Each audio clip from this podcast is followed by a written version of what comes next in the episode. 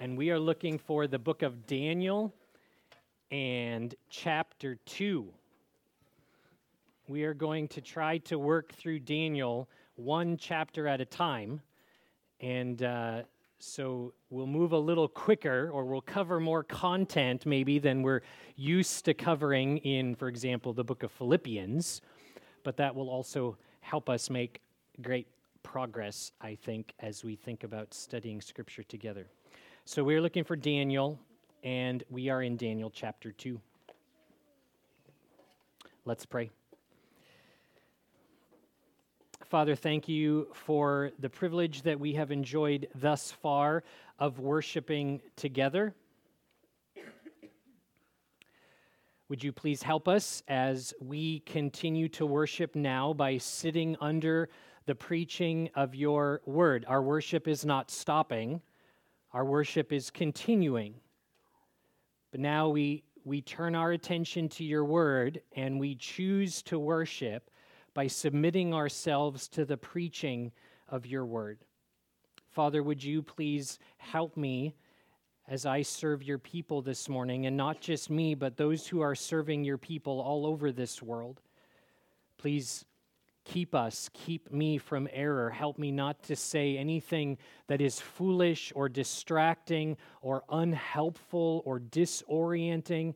Oh, Father, please help us from in some way causing one of our little ones to stumble.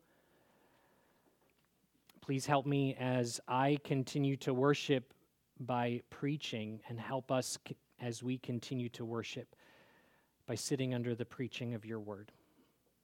We're grateful for your word. We're grateful that you inspired it. We're grateful that you have preserved it. We are so grateful that we can read it in our own language and that we have so many wonderful tools for reading and studying and memorizing and, and digging into your word.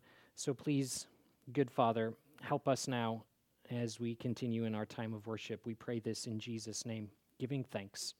Amen. Friedrich Nietzsche, the German philosopher who died in 1900, wrote If there is a God,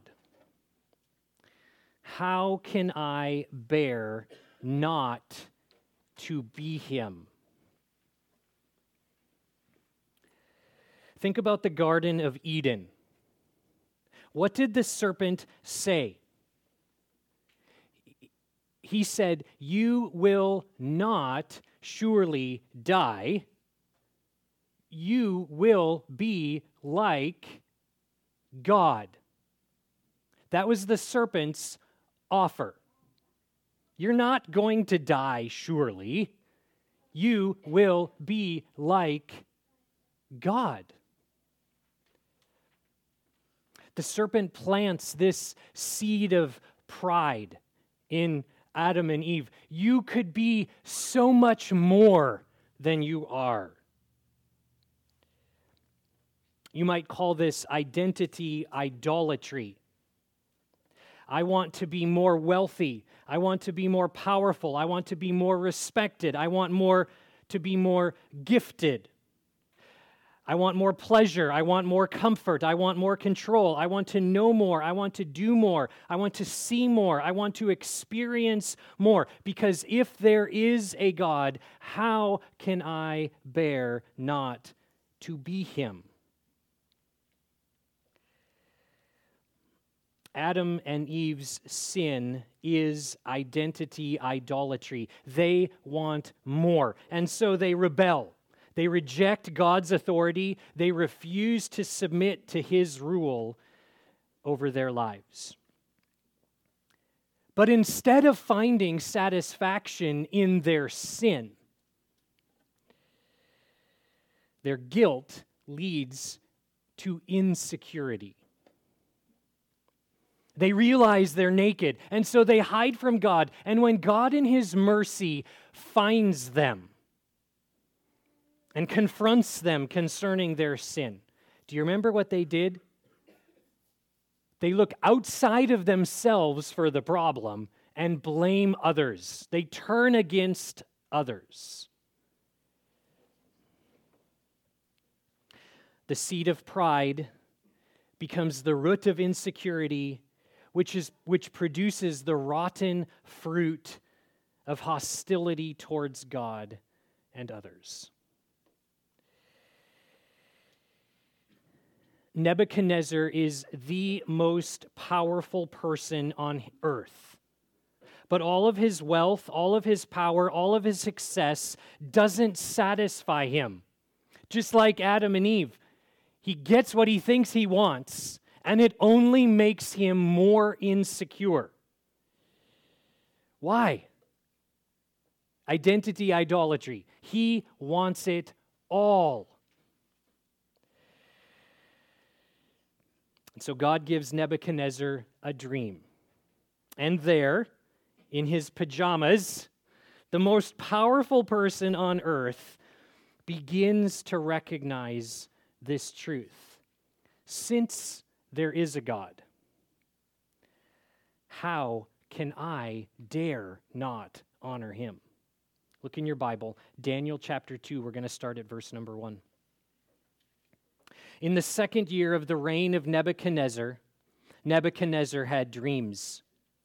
His spirit was troubled, and his sleep left him.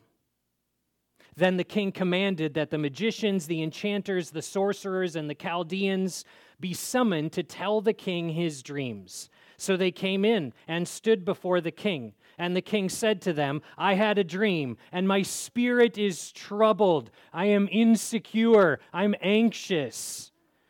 My spirit is troubled to know the dream.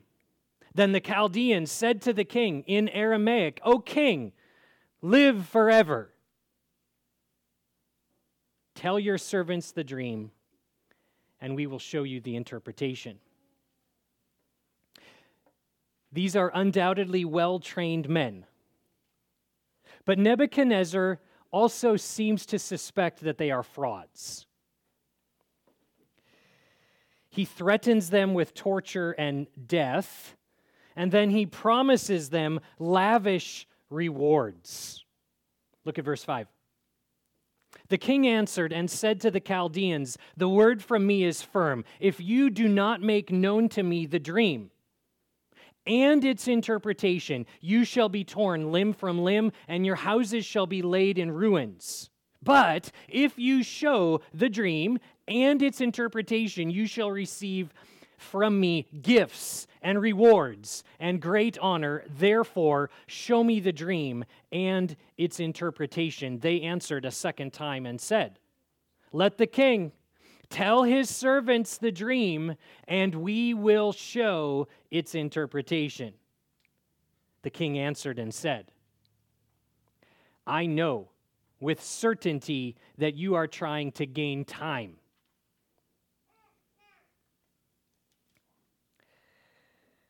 Because you see that the word from me is firm. You're just trying to buy yourself some extra time. You don't know what to say. You don't know how to answer. You don't really know the future. You can't really tell me my dream. You're frauds. Verse 9 If you do not make the dream known to me, there is but one sentence for you. You have agreed to speak lying and corrupt words before me till the times change. Therefore, tell me the dream, and I shall know that you can show me its interpretation. Now, imagine waking up one morning and saying, I had a dream last night. And your brother or your sister or your spouse or your friend at work replies, Tell me about it. And you say, No, you tell me my dream it is as ridiculous as it sounds, isn't it? Nebuchadnezzar's wise men are in a pickle. Kids, you know what that means to be in a pickle? It means you're stuck. You are, you are between a rock and a hard place. You are in big trouble. They are supposed to be his wise men, and they are unable to tell him his dream, which we can all agree is ridiculous. This is why they are in a pickle. Verse 10 The Chaldeans answered the king and said, There is not a man on earth who can meet the king's demand. For no great and powerful king has asked such a thing of any magician or enchanter or Chaldean. This is unprecedented. This is ridiculous. No king has ever asked his wise men to tell them his dream. We're here to tell interpretations. You tell the dream, we give an interpretation. That's how it works. This is no good for us. The thing, verse 11, that the king asks is difficult, and no one can show it to the king except the gods, whose dwelling is not with flesh. I suspect these wise men have deceived and lied to and manipulated King Nebuchadnezzar in the past. They've gotten him to do some things that they wanted done around the kingdom by telling him certain things were going to happen or not happen when he tells them the dream and they interpret it like what normally would happen. But this time, Nebuchadnezzar says, No. I suspect you're all frauds. You tell me the dream first, and then I'll believe that your interpretation is actually accurate. I suspect they have deceived and lied to him in the past. But right now, they are telling the truth. We can all agree it's impossible to tell someone else their dream. The ability to do so, hear it, hear it in their words. It requires a different category of God, a different type of God than what they are familiar with.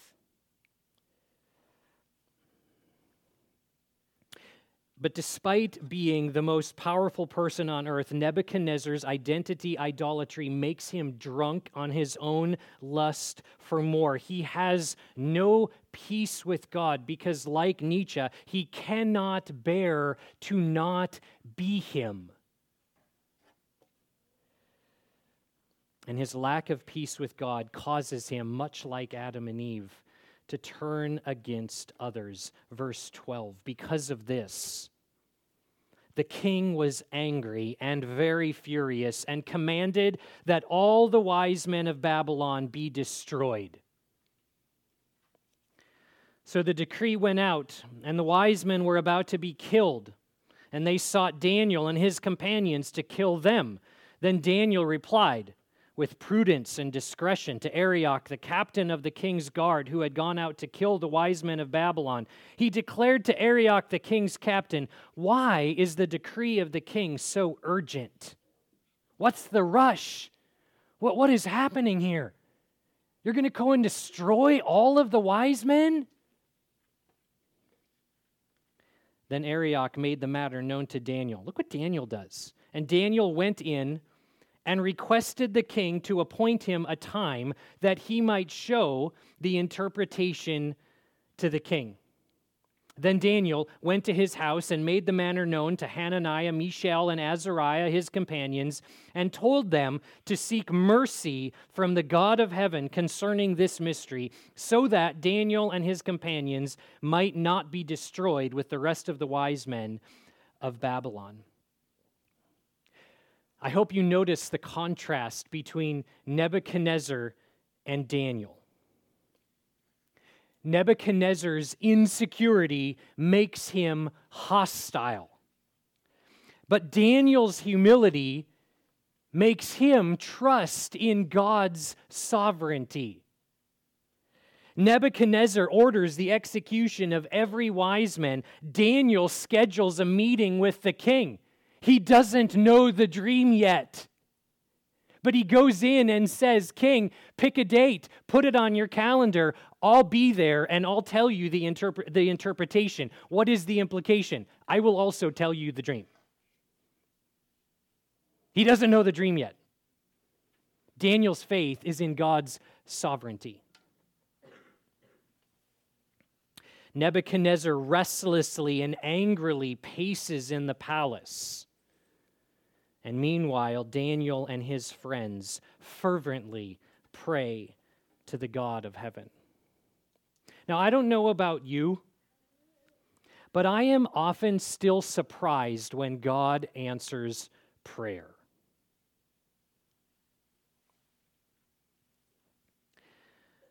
But Daniel's faith causes him to humbly expect that God is going to deliver this mystery to him. And when God answers, Daniel worships. Look at verse 19. Then the mystery was revealed to Daniel in a vision of the night. Then Daniel blessed the God of heaven.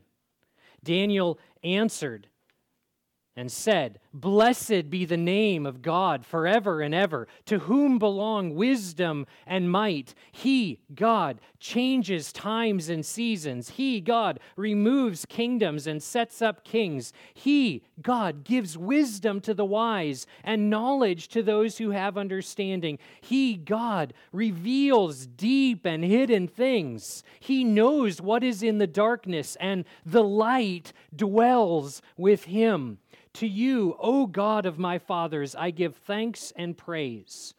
For you have given me wisdom and might, and have now made known to me what we asked of you, for you have made known to us the king's matter.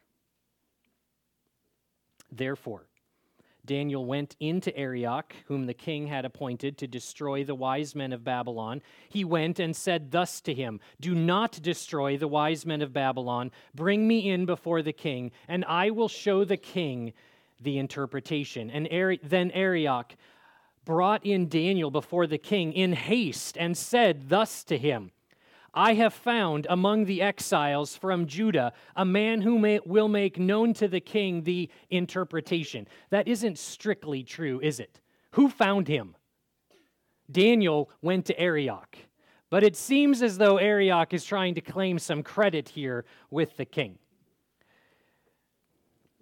Arioch brought in Daniel before the king in haste and said to him, I have found among the exiles from Judah a man who will make known to the king the interpretation. Verse 26 The king declared to Daniel, whose name was Belteshazzar, Are you able to make known to me the dream that I have seen and its interpretation? Daniel answered the king and said, No wise men enchanters, magicians, or astrologers can show to the king the mystery that the king has asked.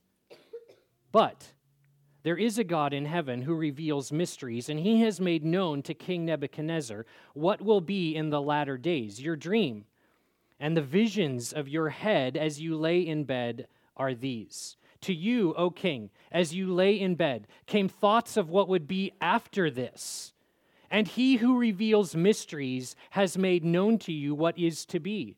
But as for me, this mystery has been revealed to me not because of any wisdom that I have more than all the living, but in order that the interpretation may be made known to the king, and that you may know the thoughts of your mind. Daniel says, God knows you better than you know yourself. You don't even know your own dream, God knows it the most powerful person on earth, who also happens to be his boss and a despotic, bloodthirsty, short tempered king, asks Daniel, Can you do it? Can you tell me my dream and then tell me what, your, what my dream means? And Daniel in verse 27, like this is the moment that we've all been waiting for, right? He's going to say yes, right? But he doesn't. Verse 27, Daniel says, uh, no, it's really not possible. The wise men, they're telling you the truth. No one can tell someone else their dream. But, verse 28, there is a God in heaven. And verse 30, before you get any wrong ideas about me, that there's something special about me, I'm not the wisest person on earth. Daniel's humble posture of personal insignificance directs attention away from himself to God. Nebuchadnezzar is thinking, if there is a God, how can I bear not to be him? Daniel says, since there is a God, how can I dare not honor him? Verse 31. You saw, O king, and behold, a great image. This image, mighty and of exceeding brightness, stood before you, and its appearance was frightening. The head of this image was of fine gold, its chest and arms of silver, its middle and thighs of bronze, its legs of iron, its feet partly of iron and partly of clay. As you looked, a stone was cut out by no human hand, and it struck the image on its feet of iron and clay and broke them in pieces. Then the iron, the clay, the bronze, the silver, and the gold all together were broken in pieces and became like the chaff the summer threshing floors, and the wind carried them away, so that not a trace of them could be found. But the stone that struck the image became a great mountain and filled the whole earth.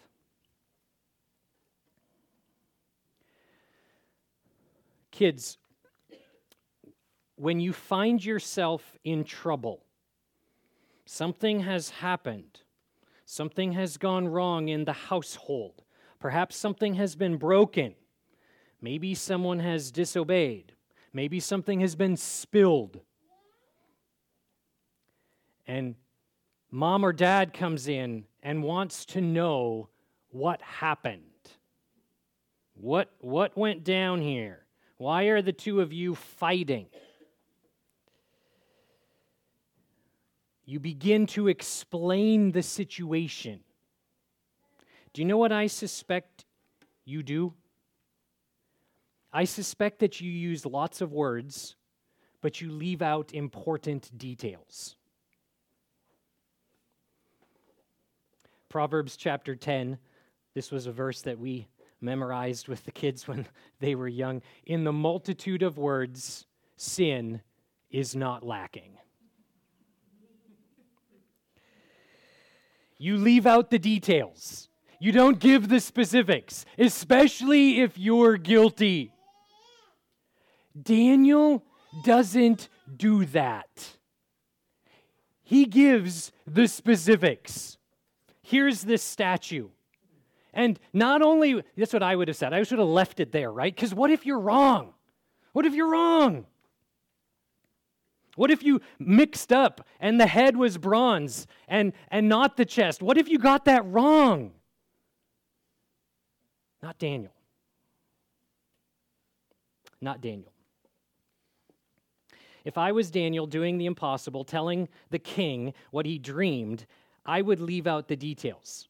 Every single detail is a chance to be wrong. And we already know Nebuchadnezzar has no tolerance for error and he has no patience for pretense. But Daniel speaks plainly and very specifically.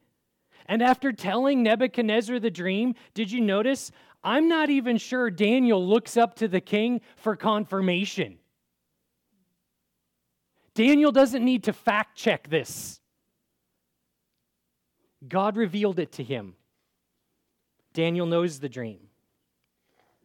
Verse 36. I love this. This was the dream. this was the dream.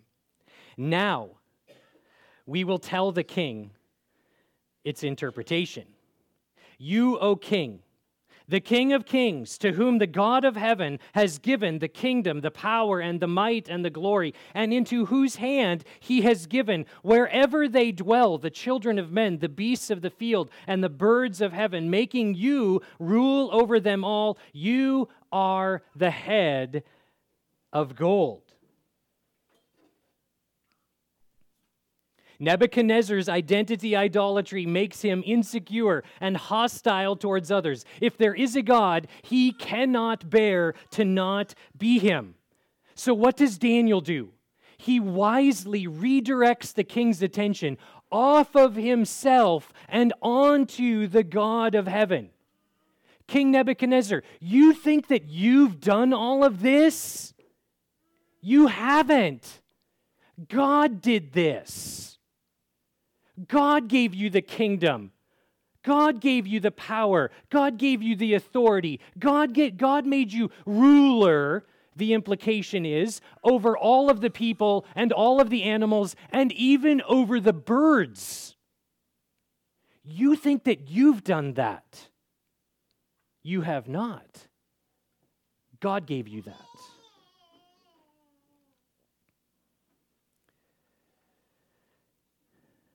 All of this, all of this splendor, all of this power, all of this victory, all of this authority, God did all of this. This is the work of the God of heaven. You are the head of gold, but you also are under God's sovereign control. And Nebuchadnezzar, your worst fears will be realized. Your kingdom will not last forever. Verse 39. Another kingdom inferior to you shall arise after you and yet a third kingdom of bronze, which shall rule over all the earth. And there shall be a fourth kingdom, strong as iron, because iron breaks to pieces and shatters all things. And like iron that crushes, it shall break and crush all these.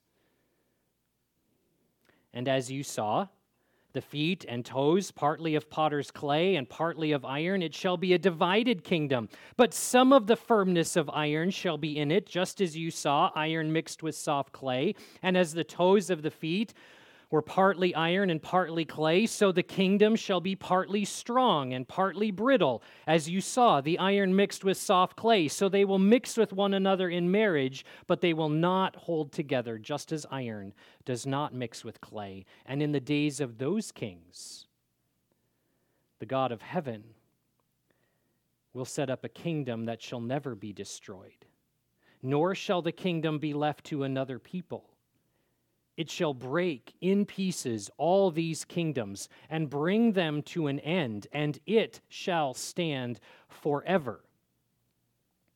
Just as you saw that a stone was cut from a mountain by no human hand, and that it broke in pieces the iron, the bronze, the clay, the silver, and the gold, a great God has made known to the king what shall be after this. The dream is certain and its interpretation sure. Nebuchadnezzar's dream became world history. Babylon was conquered by the Medo Persian Empire, which itself was conquered by the Greek Empire, which itself was conquered by the Roman Empire. And it was during the rule of the Romans that the fullness of time came. The Chaldeans tell the truth. No one can show the king his dream except the gods, whose dwelling is not with flesh narrator voice. And the Word became flesh and dwelt among us. And we have seen his glory, glory as of the only from the Father, full of grace and truth. Listen to the first words of Jesus that Mark records. This is Mark chapter 1 and verse 15. The time is fulfilled. And the kingdom of God is at hand. Repent and believe in the gospel. First words of Jesus recorded in the book of Mark. See, on this side of the cross, we can see clearly that Jesus is the stone cut from a mountain, but not with human hands. Jesus' origin story is no more remarkable than a little pebble rolling down a massive mountain. His early life is obscure, his ministry largely insignificant. And even his death by Roman crucifixion seems almost irrelevant. But on this side of the resurrection, on this side of the glorification of Jesus, we see clearly that his kingdom has come and that it will endure forever. On this side of the day of Pentecost, when the Holy Spirit filled God's people, we see clearly the beginning of God's fulfillment of the very last scene of Nebuchadnezzar's dream. After crushing the statue, the stone becomes a mountain that fills the whole earth. Jesus is building his church, and the gates of hell will not prevail against it. Nebuchadnezzar's insecurity leads to hostility, but Daniel's humility leads to a gospel opportunity. How will Nebuchadnezzar respond? Will he repent and believe this gospel that Daniel has laid in front of him, the good news of the coming kingdom? Verse 46. Then King Nebuchadnezzar fell upon his face and paid homage to Daniel and commanded that an offering and incense be offered up to him. The king answered and said to Daniel, Truly, notice this, your God, your God is God of gods and Lord of kings and a revealer of mysteries, for you have been able to reveal this mystery. Then the king gave Daniel high honors and many great gifts, and made him ruler over the whole province of Babylon and chief prefect over all the wise men of Babylon. Daniel made a request of the king, and he appointed Shadrach, Meshach, and Abednego over the affairs of the province of Babylon. But Daniel remained at the king's court. Nebuchadnezzar promotes Daniel and his three friends who joined him in prayer. But more importantly, it seems as though the Holy Spirit deposits a seed of faith in Nebuchadnezzar. I mean, just two years ago, he's plundering God's temple in Jerusalem and hauling back all of God's valuables to his own kingdom, putting them in the temple of his idols. And now, this despotic king is recognizing that God, that God, your God, Daniel, is above all of the other gods. He has not yet repented, he has not trusted in God. And yet it does seem as though there is a seed of faith that the Holy Spirit has deposited in Nebuchadnezzar. He is a lifelong idolater. And yet, he acknowledges Daniel's God. But we'll need to keep reading there's more for us to come because this revealer of mysteries, as Nebuchadnezzar describes him, is still only Daniel's God. He is not yet his God. So, how can a Christian whose citizenship is in heaven be faithful right here, right now, in a foreign land? Like Nebuchadnezzar, we also suffer from identity idolatry, don't we? If there is a God, how can I bear not to be him? I want more wealth, more power, more respect, more gifts. I covet pleasure and comfort and control. I lust for everything that this world offers. And time and time and time again, we learn that what we seek does not, cannot, and will satisfy us. And so Jesus graciously reminds us to seek first the kingdom of God and his righteousness. And all these things will be added to you. Like Nebuchadnezzar, friend, you are meant to find your meaning in another kingdom. And like Nebuchadnezzar, it is only when you repent of your identity idolatry that you will set your affection and your attention on Jesus and anchor your hope in his sovereign and sufficient grace. Grace that is greater than all of your sin. Have you believed the gospel of Jesus? Children, have you believed the gospel of Jesus? Are you born again? Are you a citizen of Jesus' unconquerable kingdom that will never end? Come to Jesus. Repent and believe the gospel. Friends, we are surrounded by identity idolaters. We know this because we are of them. We are of the people who want it all. I wonder in which of your relationships could humility lead to a gospel opportunity?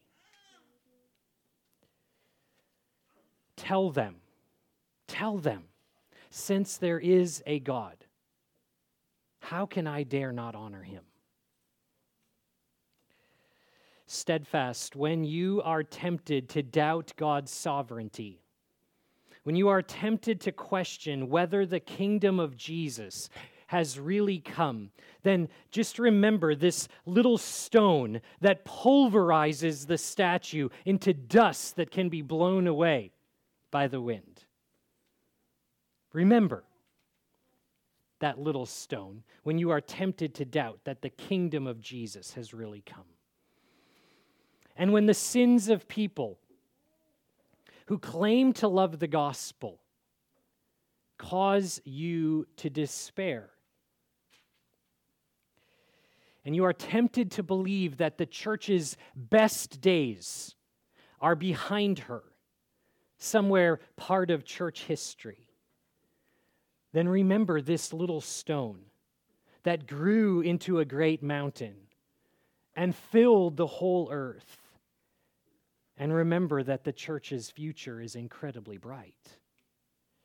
Jesus will continue building his church until he returns to receive his bride. Let's pray.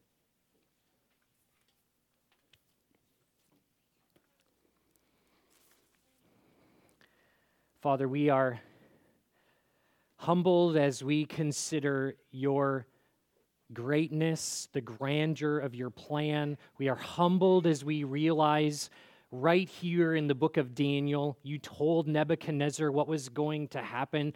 And though Nebuchadnezzar had to look forward, we are so humbled to recognize that we have the privilege of looking back at what you have done.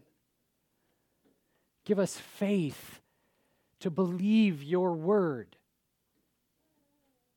Help us to trust that you really are in control.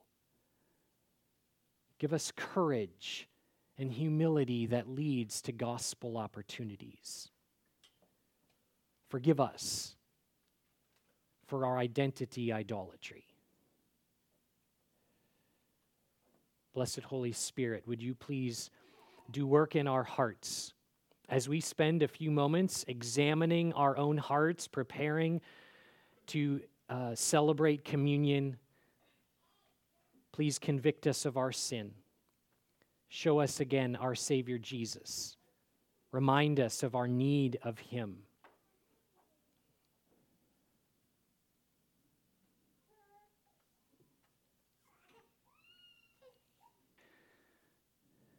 Father, your word declares if you confess your sin, he is faithful and just to forgive our sins.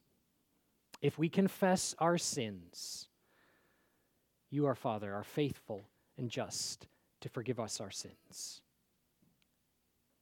And we recognize that you have done this and are doing this now and will continue to do this because of the work of our Savior, the Lord Jesus Christ, his work there at the cross, and his ongoing work